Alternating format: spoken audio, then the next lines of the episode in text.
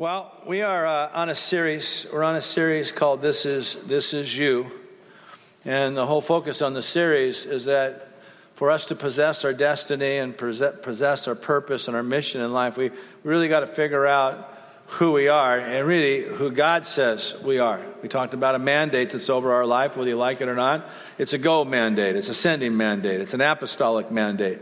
He is the priest and the apostle of our faith, and so there's a sending thing that's what the word means. Apostle means sending on our life. We're, a, we're, we're go people because we're called not just to sit and contemplate our navel and cook hot dogs and scratch the back next to you and uh, just go rich and deep in fellowship. I love fellowship. I love Christians. I love spending time with Christians, and I, I enjoy you. But that's you know my mission is to stir you up and encourage you and point you to what God wants you to do with your life, and we have a mission to fulfill. And we talked about that you're adopted last week, that uh, you're not just uh, a slave a servant and following slavish laws and rules, but you're a son out of gratitude that's following Jesus. And you're in the family, you're secure. God has covered you, He loves you, His eye is on you, He's a father, and all the nature of fatherhood that is from God's heart towards you, you're experiencing. Secure in that. Today we're going to talk about that you are gifted. You know, I worked for a number of years as a youth pastor and actually in a Christian school teacher and a public school teacher, so I've had a lot of experience. I've got about 20 years of youth ministry under my belt. And one of the things that we know when we're working with young people that the challenges they face, especially if like 12 to 18, is that they go through a great identity crisis because they haven't quite figured out who am I. And so they get with a group of kids and and, and, and, and, no one thinks that they're really trapped by this, but they are. If you kind of look like this and you kind of act like this, and you kind of talk like this, and then you can be with us. Now, the group that says you can be with us will accept you. Uh, they got their own secu- insecurities because that, that's their criteria because they're insecure. So everyone's insecure, and we got these things called cliques. And when I was a youth pastor, I thought it was so funny when parents said, You know, there's a lot of cliques in your, your youth group. No. No there's cliques everywhere. If you get me uh, 50 teenagers, cliques are going to take place because of this, this, this thing of security that's in them. They got to grow up. We, we think that they're 30 years old. They're 15 year olds, they're 14 year olds, they're, they're, they're, trying to find themselves.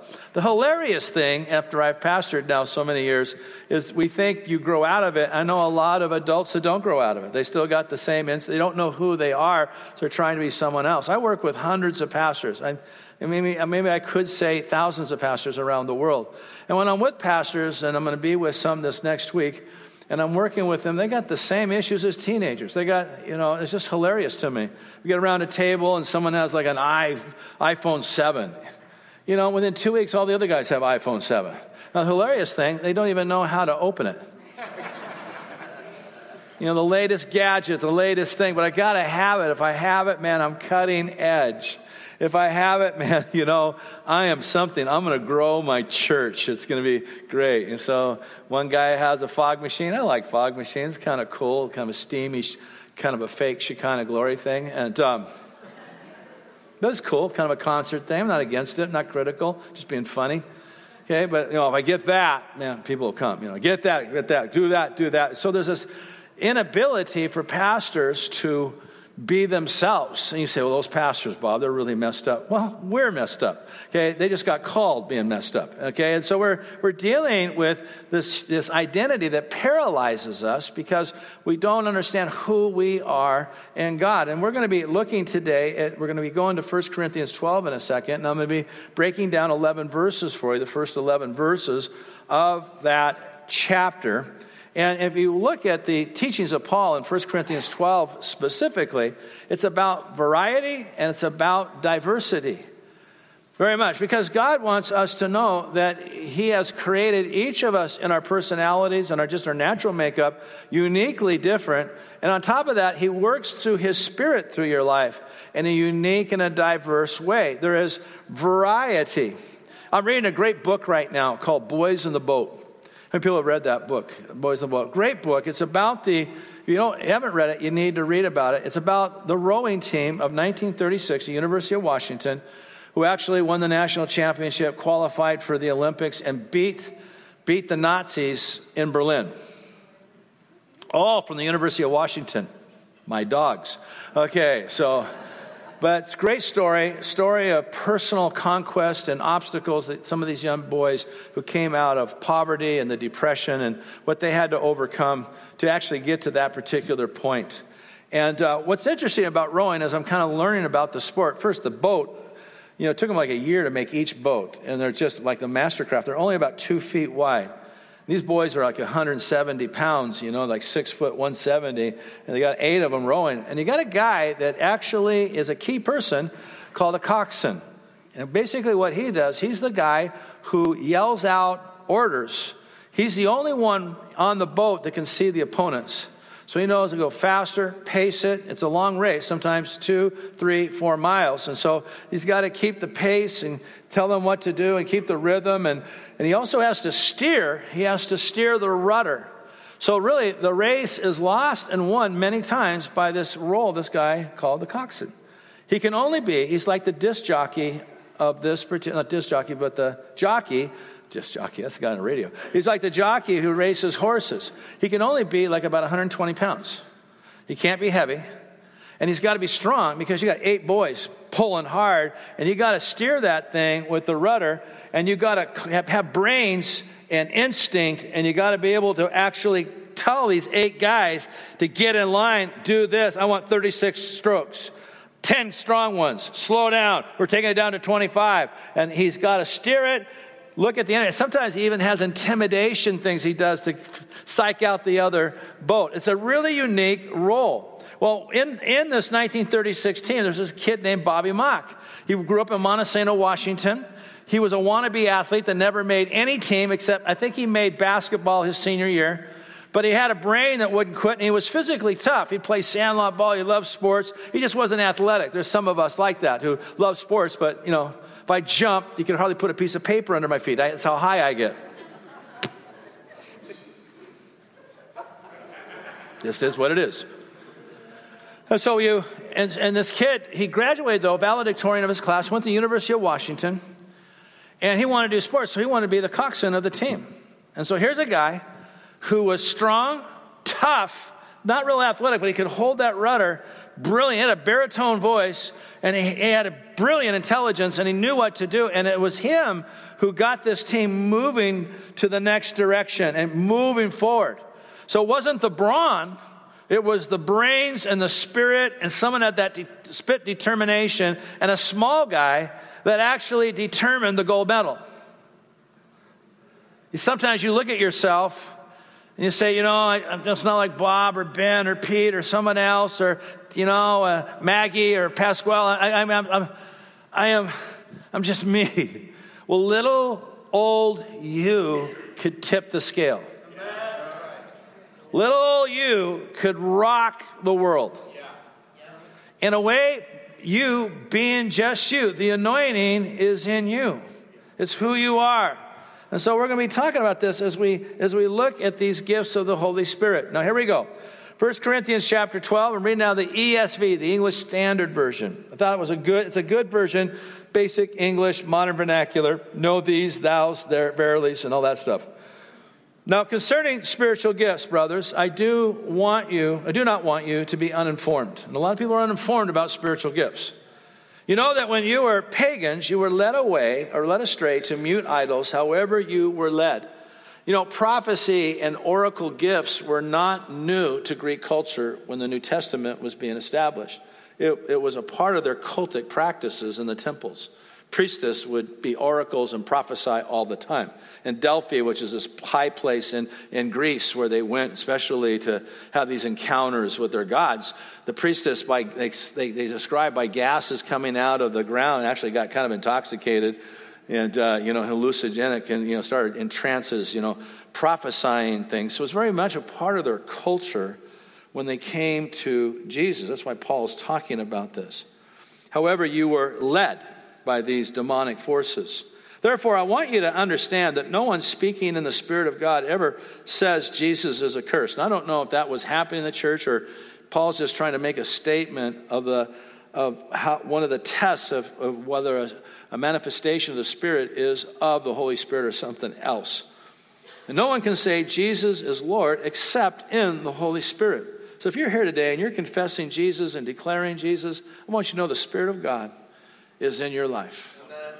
That means you're blood bought and God's working. And you may read your Bible upside down. You don't know your right hand from your left hand in the Bible. You may, you may, you, you don't understand a third of the terms that we even talk about around here. I mean, but you have the Spirit of God in you, and God's doing something special in your life. Now, he goes on to say here, now there are varieties of gifts. Isn't that interesting? But the same Spirit. There are varieties of service, but the same Lord. Now, when he's talking about Spirit, he's talking about Holy Spirit. When he's talking about Lord here, he's talking about the Lord Jesus Christ. And there are varieties of activities, but it's the same God. And he's referring to God the Father. He's declaring here what we know as the Trinity. Now, let me just stop here on the Trinity. Trinity is a, is a basic statement of faith descri- describing the nature of God that's been in the church since the first century. That we have a God who expresses himself in three distinct persons, but yet they're, they're distinguishable but undividable. They're one. And it's Father, Son, Holy Spirit. And Paul, everyone's trying to describe this thing, what this looks like. And, you know, it's, it's, it's it, we guys, we're finite, God's infinite. Okay, we can't really, with our pea brains, really grasp it. Paul said it this way 1 Corinthians, 1 Timothy 3.16, Great is the mystery of godliness that God was manifested in the flesh. And he was preached among the Gentiles. He, he suffered. He was received up into glory. Okay, so it's a mystery how that happened. If Jesus and God, like heaven was empty when Jesus was on earth, you know, where did the voice come from, like in Matthew 3? And Jesus comes out of the water. John the Baptist sees a dove coming down upon Jesus, and then we hear an audible voice saying, This is my beloved Son, in whom I'm well pleased. Well, if heaven was empty when Jesus was on earth, then what was Jesus, a ventriloquist? Was he coming out of the water? This is my and whom I'm well pleased. No, that wasn't happening. It was the Father confirming the Son. Jesus says, the, Up to now, the Father's been working, and I am working. They work in conjunction. So Paul's talking about a unity of the Godhead working, even in the operation of gifts of the Holy Spirit that take place in the church and in the streets, that God is working together. Now, why is that important? Because now God wants us to work together like He works together. But it's the same God who empowers them all and everyone. God is empowering everyone here in your distinctive. Now, there are varieties going on. I, I have a little double slide here. It's kind of nice. I did this last service. Keep going, keep going. There we go. For to one, oh, no, wait, I'm going to go back here. I'm sorry, guys. I'm sorry. I'm having a hard time reading my. I didn't read the bottom part. But it's the same God who empowers them all, everyone to each one is given the manifestation of the Spirit for the common good. To each one. Each one. That means every one of you has a manifestation of the Spirit in your life, and it's for the common good of other people. For to one is given through the Spirit the utterance of wisdom, to another the utterance of knowledge according to the same Spirit, to another, faith by the same Spirit, to another, gifts of healing by the one Spirit, to another, the working of miracles, to another, prophecy, to another, the ability to distinguish between spirits, to another, various kinds of tongues, to another, the interpretation of some, tongues. All these are empowered by one and the same Spirit who apportions to each one, once again, individually as he wills. And so, who initiated this thing that's in me? Who started this thing that started this activity in me? God did. Well, I don't like it. I don't like the way he deposited this thing in me. I don't like the price I have to pay. I, I don't like what it brings. I want you to know something. He says from heaven, I don't care. I chose you, I put this in you, and you're going to use it for my glory. It's, it's my idea, not yours. My will, not your will. It's what I'm doing, not what you're doing. It's my work, not your work. And so here we are on this whole thing. Now let's just kind of dig into the, the background of 1 Corinthians 12 1. And by the way, the, those gifts that were listed, I don't think it's an exhaustive list. I think Paul's bringing a description of variety there. So there's other things that God can move besides those nine, but I'm going to talk about those nine just a little bit today.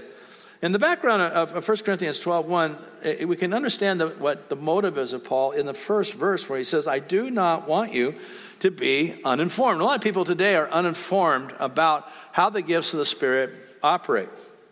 One of the reasons is because a lot of people have not experienced these gifts. So it's hard for them from an outsider in to, to say, well, this is what was going on. They're scholars, but sometimes even in their scholasticism, they miss it because they haven't experienced it, especially in this subjective experience called the gifts of the Holy Spirit.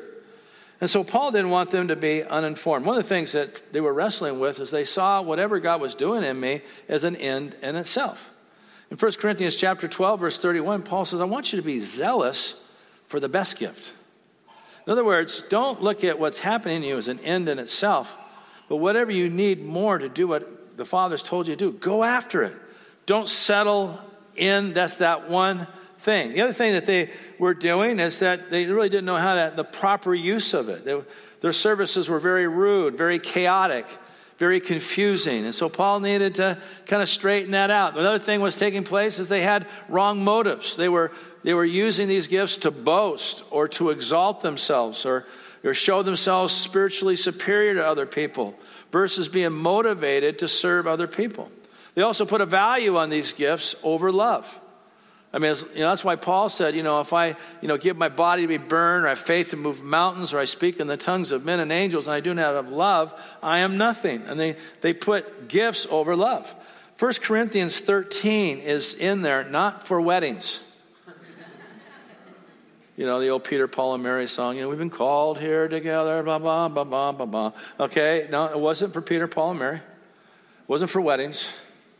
It was for how to operate in these gifts. We should be driven by love. And the greatest thing that we should go after in life is not even the gifts that are in me, but to love.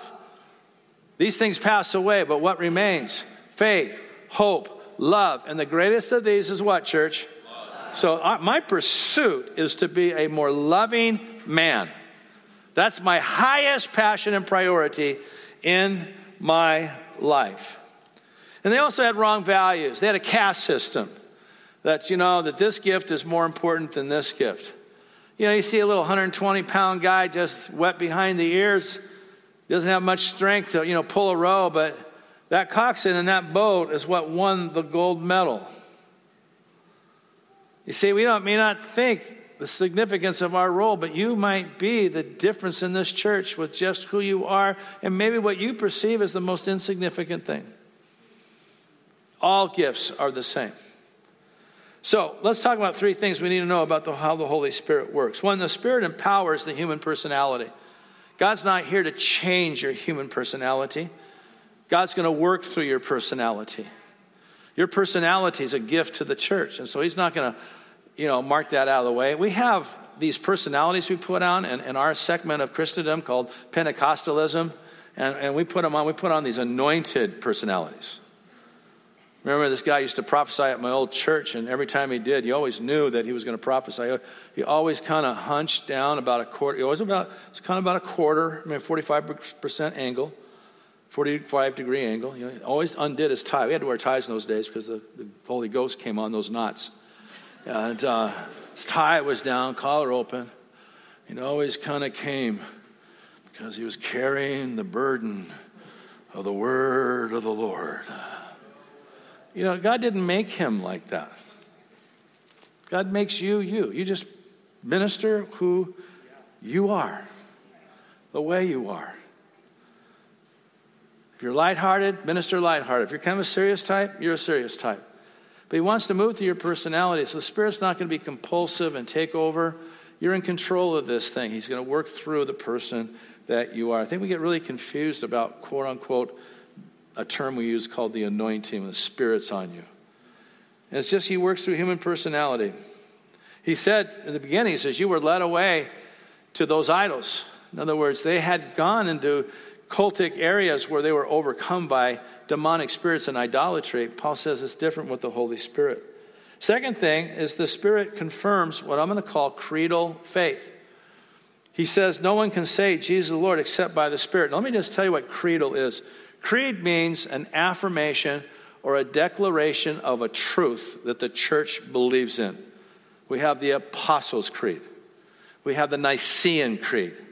We have the Athanasian Creed. These are different creeds in church history where scholars and early church fathers got together with the Bibles and the scriptures and came with an extraction. This is what we believe.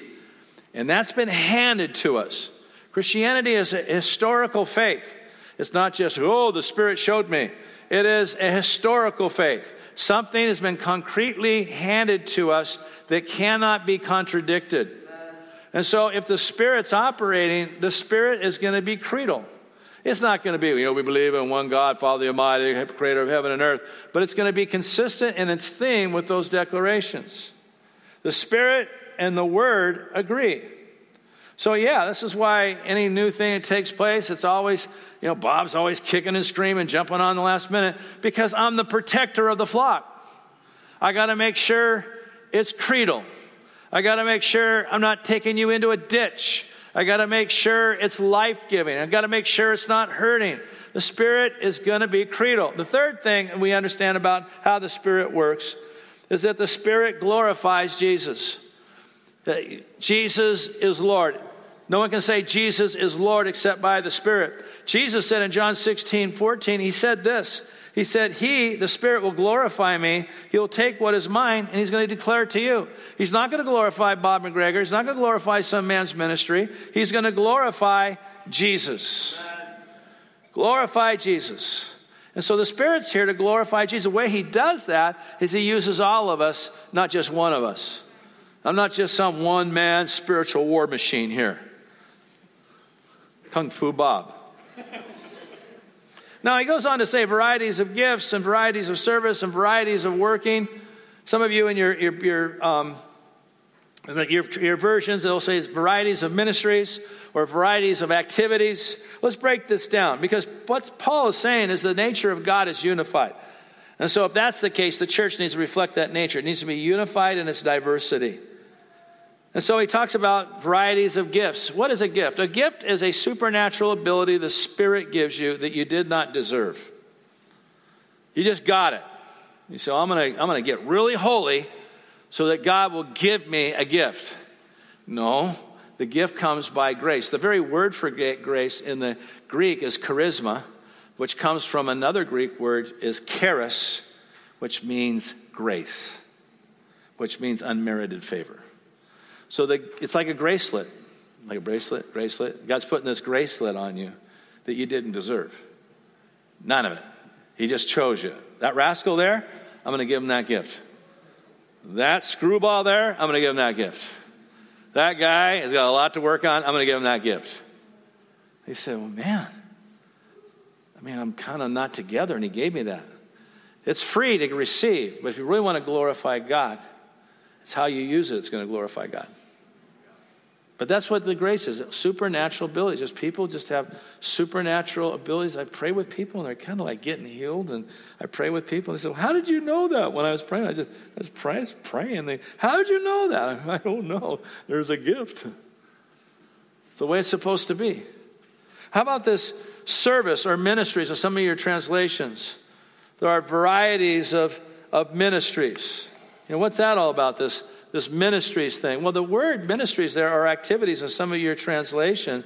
That particular, that particular word is the, is the same word we get the word deacon from. And notice he says, and it's the same Lord. We're talking about the same Jesus Christ. You know, Jesus came to give his life as a ransom for many, he came to serve. And so I received this ability that I didn't deserve because God wants to, me to use it for other people. And then there's the third word, this variety of activities. The, the Greek word is the word we get energy from, or miraculous energy, or results that come from miraculous energy. So let's break this down what this looks like. I receive a gift from God that I don't deserve. I use it not for myself, I use it for you, for your good. And when I do, I release the miraculous in your life. Now, what we want to do is get City Harvest Church to be a church of daily miracles. For that to take place, I have to have daily servants operating in their gift by the great energy of God. so he would be glorified. Does that sound like kind of a cool party? That we get to have God on earth doing all these things. All you got to do is be obedient to what's inside of you. Now, Bob, why all the variety? Why, why, why can't I just be it all? One woman, one man army? Because really, God wants to get the glory at the end. And so, God's not going to give his glory to one person. If God graced me with everything that Jesus is, then that's kind of dangerous. He, he starts exalting me up to a place of semi divinity. And we do that. We don't, don't we do the holy man of God myth? You know, he's here, the great man of God. Jesus never wanted that. He just wants to be glorified. So he, he gives a little bit to me and a little bit to you, and maybe he gives a little bit more over here and a little bit less over here, but he still he, he spreads it all out and he wants it all to be used because in the end, he wants no flesh to be glorified in his sight. He wants to be glorified. Everyone then has something to give. Paul said in verse 7 of chapter 12, To each one is given the manifestation of the Spirit. Now, two things I want you to know. Everyone has at least one gift here. You got one thing that God has deposited by His Spirit in your life if you're confessing Jesus as Lord. It's in you. Second thing, you're not limited to that. Because what's in you is not a gift. What's in you is the Holy Spirit. And the Holy Spirit possesses all gifts. And so He may want to move in you in an exceptional way in a certain area that maybe you don't normally move it because He needs to use you to meet that need. So don't just settle on that one gift. God, God, yes, He may have ways He moves in you, you know, more than others. But, you know, you're all out there and you got a guy having a heart attack at your house.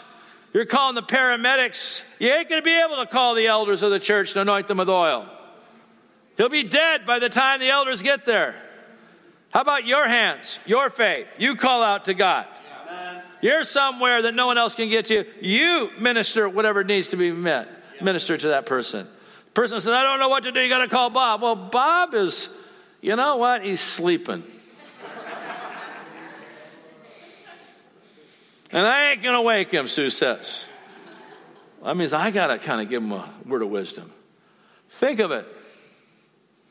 You actually tell that person, well, this is what I think you need to do. You need to do this. Person goes, does it, and bam, it worked.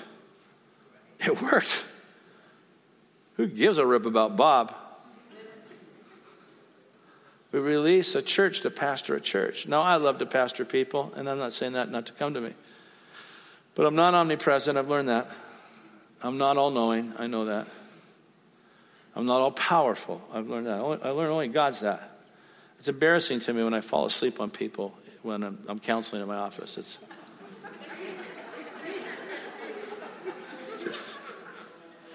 Bob Stricker, who was one of our ushers in the church, his dad, who was the first dean of the Bible College, Portland Bible College, he, when he was in the Midwest pastoring young pastors, he was a very straightforward Midwest straight shooter.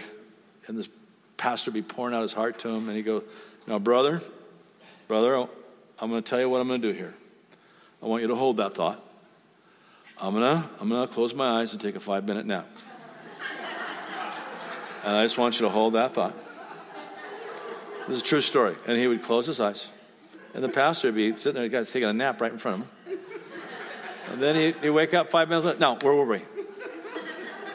You say, well, what is that? That's called authenticity. That means a guy just, you know what? If I'm going to be best for you, I got, I got to recharge a little bit here.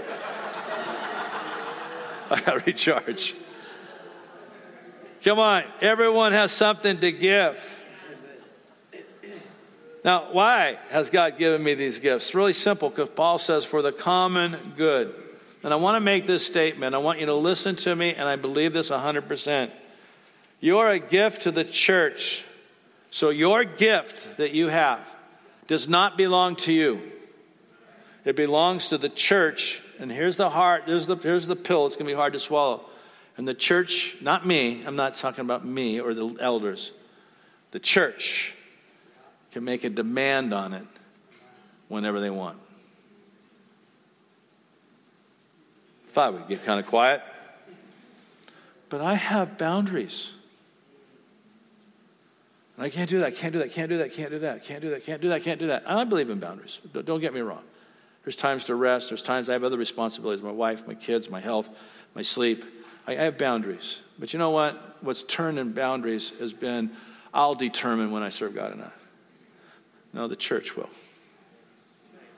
When you got need crying out, you just can't sometimes just go off shopping. When there's people in desperate need, you just can't take a weekend trip to the beach sometime. Do I believe in weekend trips to the beach? Love weekend trips to the beach. I haven't taken one in a long time, but I love them. I love vacations. I, I love doing different things. I, I, I do. But my gift belongs to the church, not me. I can get off a plane in Uganda and Joseph meets me and we got hundreds of people are waiting in chairs for you to prophesy over. All right. Can I get a one hour nap? You can wind me up and I'll, I'll start going. Just give me some Matoke, little sauce on. It's kind of dry sometimes, Joseph. And then let me, let me just start prophesying. I'll do that. I'll serve you. Because my gift doesn't belong to me, it belongs to the church. There's a price in it. Now, come on, what are these gifts? Well, real quickly, we're going to rattle through these things very quickly just to kind of give you an insight. There's, there's, what's called the, the, the, super, the wisdom, supernaturally knowing what to say or do. So you use it in witnessing and counseling and, and mentoring and praying for people. You just, this is what you need to do. And, or you're saying something to someone, just, it's just as a wisdom thing, it just triggers something in them. Knowledge, it's, it's the supernatural reveal, it's supernatural information revealed to meet a need or, or fulfill a purpose. You, you know, I'm praying for you. How come I see this? This, this roof off of a house because the wind came and blew the roof off my house yesterday. There you go. God wants to do something for you. Well, where did that come from? From heaven, from the Holy Spirit. You know, the word of knowledge, that things that are impossible to know come so people will know that God is near them, God sees them, and God's for them. God wants people to know that. He wants to break through all the voices and all the depression and all the stress and He wants to come down in there and say, Son, daughter, I'm here. How about distinguishing spirits? What's that? Well, you know, to know what spirit is in an, an, operation. I mean, there's the Holy Spirit, yeah, but there's the human spirit. My imagination, my ideas, my agenda, my kind of opinions. It's just me. Who do men say that I am? Jesus asked his disciples. But then there's also a demonic spirit. Jesus said to the first pope, Get behind me, Satan. That was Peter. I'm being facetious here because they think he's infallible, the pope. Peter Peter had an agenda, and so the enemy was able to get through there and put a thought in Peter's mind to sway Jesus away from the will of God. Come on, we, we got to distinguish. Now, disclaimer don't go around with your demon scanner. Don't go around around the church checking people out. Zach, I discern something in you. I something. It's not good. I have a check in my spirit. Well, cash it. cash it. Had a kid come up to me at a wedding that was a student over at Temple Christian where I was the principal. Oh, this was probably about seven, eight years ago. And uh, no, it was actually at Nick and Brittany Solscheid's wedding. And he came up to me and he says, Bob, I hadn't seen him for a while. And I know that he had some rough times in his life and he was serving Jesus at this time. Remember that time you pulled me out of chapel and these kids had these cardigan pullover sweaters? Remember those charity? They pull them over the top and, and white shirts underneath. And I pulled this kid out. I don't even remember the situation. Because I said to the kid, You remember when you chewed me out? I said, I probably chewed you out a lot. Knowing this kid. No, this particular time you took me out of the chapel and I had brought to school in a baggie, I, you know, a bunch of pot in this, in this sandwich baggie, and it was in my pocket. And you pull me out, and you're pointing, you're, you're punching me right here, right on the bag. And you said, I don't even remember the situation. He goes, and you said, Sean, I don't know what's going on with you, but you got demons all over you. Punching the bag of pot. He says he was so shook up, the fear of God hit him, and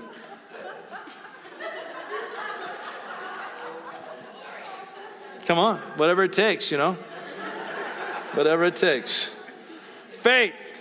Now, this is not like I don't have the gift of faith, so I can be negative. No, no, no, no, no. It's beyond normal faith. We'll have faith. We'll have to dig in, believe, confess, and trust. But this is a surge of a faith beyond faith. I've, I've had it happen a few times in my life. I can name times when I've had it and the miracles that followed when I knew that I knew that I knew, and I just had this swelling faith that was beyond me. And maybe you've had the same experience you. Faith. We've had healings. No, it's plural, not just healing, but healing. Some believe that there's some people have a special just a faith in areas of certain sicknesses. This is relieving the suffering of disorders and diseases. Maybe you get their white blood count back down, or you know, we, we, you got virus leaves the body, or bacteria leaves the body, the inflammation leaves the joint. Okay, something happens. Something happens where the body is changing and fever leaves and you're touched. But then it goes beyond healings. There is miracles where you go way beyond nature, power beyond the ordinary course of nature. I mean, I mean, I, I, I, always get tickled when people put somebody in a chair and they got their heels lined up like a chiropractor and it's one inch off and they yank their right leg and make it even the other one. Man, there's a miracle healing right there. No, it's not. You just practice chiropractic. But how about if they don't have a leg? and one grows. Try pulling that stump. It's kind of a good visualization, isn't it?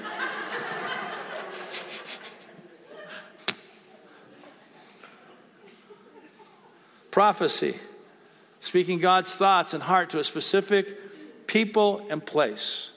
God beams down his thoughts on you, and you speak what God wants to say at that moment and that time. Then we got this one called tongues. I know it's a big divisive thing, and some of you come from backgrounds that don't believe that every believer should speak in tongues. I want to encourage you to speak in tongues because I think there's a difference in Scripture between a devotional tongue and a, and a, and a public use of it. Because Paul said, I can keep it to myself and pray to God, and I build myself up, and I can sing in it, and I can speak in it, and, but don't do it in the church. In the church, I'd rather speak five words of understanding. He said, I wish you all spoke in tongues and forbid not speaking in tongues. So don't, don't use that as an excuse. But he's talking about someone giving a message to the congregation here now. And speaking a message through an unknown language to one to one speaking. I don't know the language that I'm, I'm speaking in. And there's, there, there's a church in town here, the pastor's a friend of mine, where he had somebody, I don't know if it's still going on, where he had somebody who spoke, stood up, spoke in a tongue. He had somebody else who interpreted, and he had somebody else in his church who knew the natural language of the tongue the person spoke. They spoke this language, the, the guy not knowing what he was speaking. This particular lady spoke the language, and this person interpreted. So when they interpreted, the one who knew the language could confirm that's exactly what was said. You know, kind of like, do, do, do, do, do, do, do. you know what I'm saying? Like, whoo. Come on, we're not playing a game. God is with us. God is with us. Of course, the interpretation of tongues is interpreting the message. Now, why we must su- respond to God's sovereignty and His choosing? Because the Bible says that God has, who He has a portion to each one individually as He wills. This is God's initiation. He gave you a gift with a purpose, and you're going to answer for what you did with that gift. He gave you a gift, whether you like it or not. You say, well, you would love what God gave you. It matters the price tag that's tied to it. There are price tags tied to gifts. Your lifestyle will change, but still, He's given it to you. What do you think Mary felt like? Yeah, I know you're a virgin. You're, in your society, you know, you get pregnant out of wedlock, you get stoned. You know, and so look at, man, Holy Spirit's overshadowing, you're pregnant. Great, great. This is wonderful. Great wedding I'm going to have explain this to Joseph, and you know, I'm pregnant. We haven't even come together yet, and you know, I'm going to tell everybody God got me pregnant. They're really going to believe that one. You see, we got so holy when we're reading Luke 2. And the angel Gabriel came to Mary. No, no. You're pregnant and you've never had sex, and everyone's going to think you're a harlot. Great plan. I think this is cool. Finally, she just said, You know, be it unto me according to your word. I surrender to your gift. Why, did, why do we hold back? Well, fear fear of failure, fear of rejection, fear of being wrong, fear of displeasing God. I want you to know God's displeased when you bury it and you don't believe.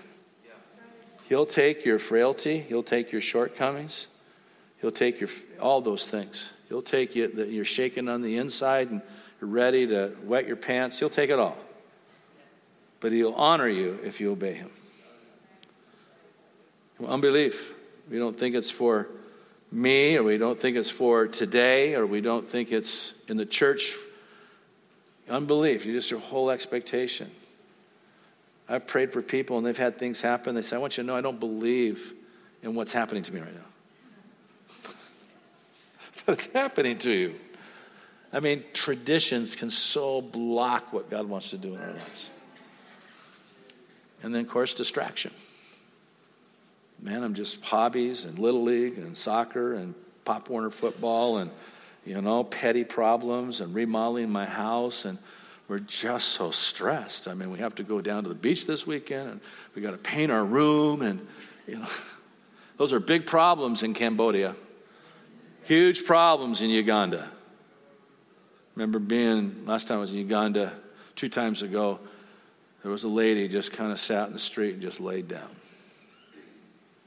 someone asked, you know, what's going on? Well, she's probably either exhausted from just not eating or she's just quit.